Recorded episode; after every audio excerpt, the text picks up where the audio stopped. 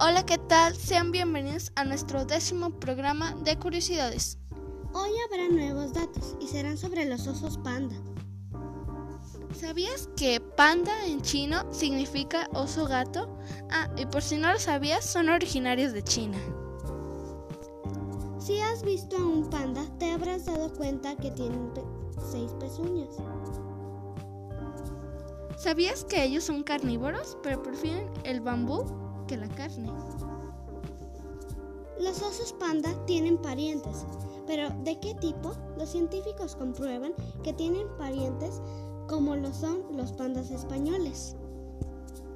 ¿Sabías que los pandas deben comer entre 12 y 38 kilogramos de bambú para cubrir sus necesidades energéticas?